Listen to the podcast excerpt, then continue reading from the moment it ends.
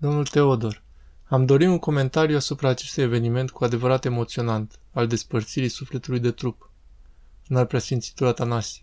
După cum știm, Teodore, nu există nicio clipă în care există doar trup sau suflet, ci trup și suflet în același timp. Voia lui Dumnezeu era ca omul să nu se scindeze niciodată, să rămână o unitate nedespărțită și inseparabilă. Însă moartea, care este reușita diavolului, a dizolvat această unitate. De aceea această despărțire este forțată. Omul nu o dorește. Această despărțire nu este în firea sa. Însă firește că Dumnezeu este prezent și îl ajută pe om.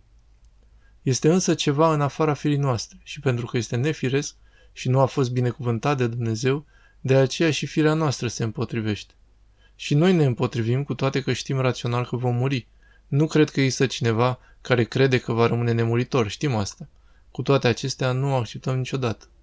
Este greu cu adevărat.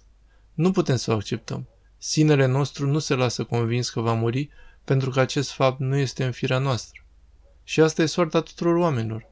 Nu există om care să nu fi murit. Cu siguranță. Să spui că e unul care nu a murit și eu să fiu al doilea. Pe de altă parte, nu vrem să o acceptăm niciodată, îndeoseb pentru noi înșine. Bine, aflăm că a murit cineva și acceptăm asta. Putem merge și la mormântarea lui, plecând de acolo cu altfel de sentimente și întrebări, dar vorbim de obicei despre moartea altuia. E înfricoșător de greu să o acceptăm. Da, nu o acceptăm. Așadar, atunci când sufletul pleacă din trup, cum putem descrie sufletul? Ce spune biserica despre asta? Această ieșire este o despărțire silnică, iar apoi trupul rămâne mort. E ca și cum ți-ai tăia un deget, Doamne ferește, întâmplându-se ceva, sau al mădular, iar acela rămâne mort. Sufletul este suflarea lui Dumnezeu, pe care l-a creat atunci când a suflat peste vasul de lut al lui Adam. E ceea ce lucrează Dumnezeu permanent atunci când se zămislește omul în pântecele mamei sale. Această lucrare dumnezească ce plăzmuiește sufletul nostru, creația lui Dumnezeu, ne dă viață biologică și duhovnicească. Acesta este sufletul nostru. Este o ființă duhovnicească? Este o ființă creată, este sinele nostru. Are toate elementele sinelui nostru, cu excepția trupului nostru. Da, trupul nostru este muritor, sufletul este nemuritor. Adică chipul și asemănarea se referă la suflet îndeosebi sau la omul întreg? Se referă la omul întreg, trup și suflet. Nu putem vorbi doar de suflet, căci Dumnezeu a creat omul având sufletul și trupul unite. Însă atunci când se vor despărți, cu toate că trupul va păstra chipul lui Dumnezeu, de aceea cinstim și Sfintele Moaște, după logică și în mod biologic, el este mort. După Dumnezeu, el este viu prin har. Ceea ce rămâne însă e identitatea omului, conștiința omului, ființa omului rămâne în sufletul nostru. Adică sufletul nostru știe cine am fost, ce am făcut, care au fost rudele mele, unde am trăit, cum am trăit. Toate acestea le știe sufletul nostru. Adică sufletul nostru poartă în sine o memorie? Da, păstrează toate elementele personalității noastre. Desigur, e foarte important pentru noi căci există o nedumerire a tuturor cu ce se întâmplă după moarte cu memoria omului. Nu se pierde nimic. Nu se pierde nimic. Identitatea omului se păstrează intactă. Omul își păstrează personalitatea și identitatea sa. Pe de altă parte însă, atunci când sufletul păstrează memoria acestei lumi, acest lucru nu este un chin în continuare? Se schimbă simțămintele însă. Adică omul la ieșirea din lumea aceasta în împărăția lui Dumnezeu deja dobândește altfel de simțiri.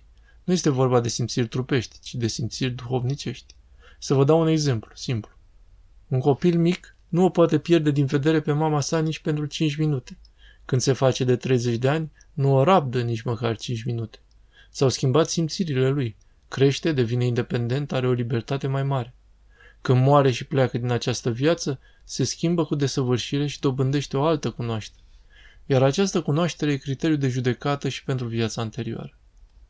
Există o concepție destul de răspândită, ce afirmă că atunci când omul moare, sufletul său peregrinează pentru 40 de zile și are un oarecare contact cu oamenii și cu locul în care a trăit. Are vreo bază acest lucru? Întâi de toate, când sufletul se desparte de trup, iese din limitările temporale ale acestei lumi. Acolo unde se află nu există nici timp, nici spațiu. Este un loc în afara spațiului și timpului. Prin urmare, nu vorbim de 30, 40 sau 20 de zile. Aceste zile ne privesc pe noi, cei vii. Noi, urmându-l pe Domnul nostru, care a fost cu ucenicii săi după înălțare timp de 40 de zile, afierosim aceste zile rugăciunii, liturghiilor și slujbelor pentru cei adormiți. Ne spun într-adevăr părinții că 40 de zile sufletul trece printr-o stare duhovnicească anevoioasă, iar biserica are cele 40 de liturghii, are o rugăciune mai intensă pentru primele 40 de zile. Sufletul se află în afara timpului. Noi suntem sub timp. Pentru noi sunt cele 40 de zile, pentru suflet e numai veșnicia. Ceea ce interesează pe oameni este dacă sufletul are posibilitatea în acele zile să intre în contact, să zicem. Știu asta, mulți oameni mă întreabă însă. Nu vedeți că acest lucru să-și aibă teme- vreo temelie undeva? Nu vreau să susțin și să întăresc asta, pentru că vom începe superstițiile și prejudecățile. Sigur. A văzut cineva o vrabie, o albină, un fluture și spune că e sufletul copilului său, al soțului, etc. Astea nu sunt sănătoase. Sau am simțit prezența. Faptul că părinții spun că, într-adevăr, în cele 40 de zile, sufletul trece printr-o stare de judecată duhovnicească, are o memorie a trecutului, trece prin văm ieșind din lumea aceasta, da, însă să devină albină și fluture și vrabie, asta nu o putem accepta.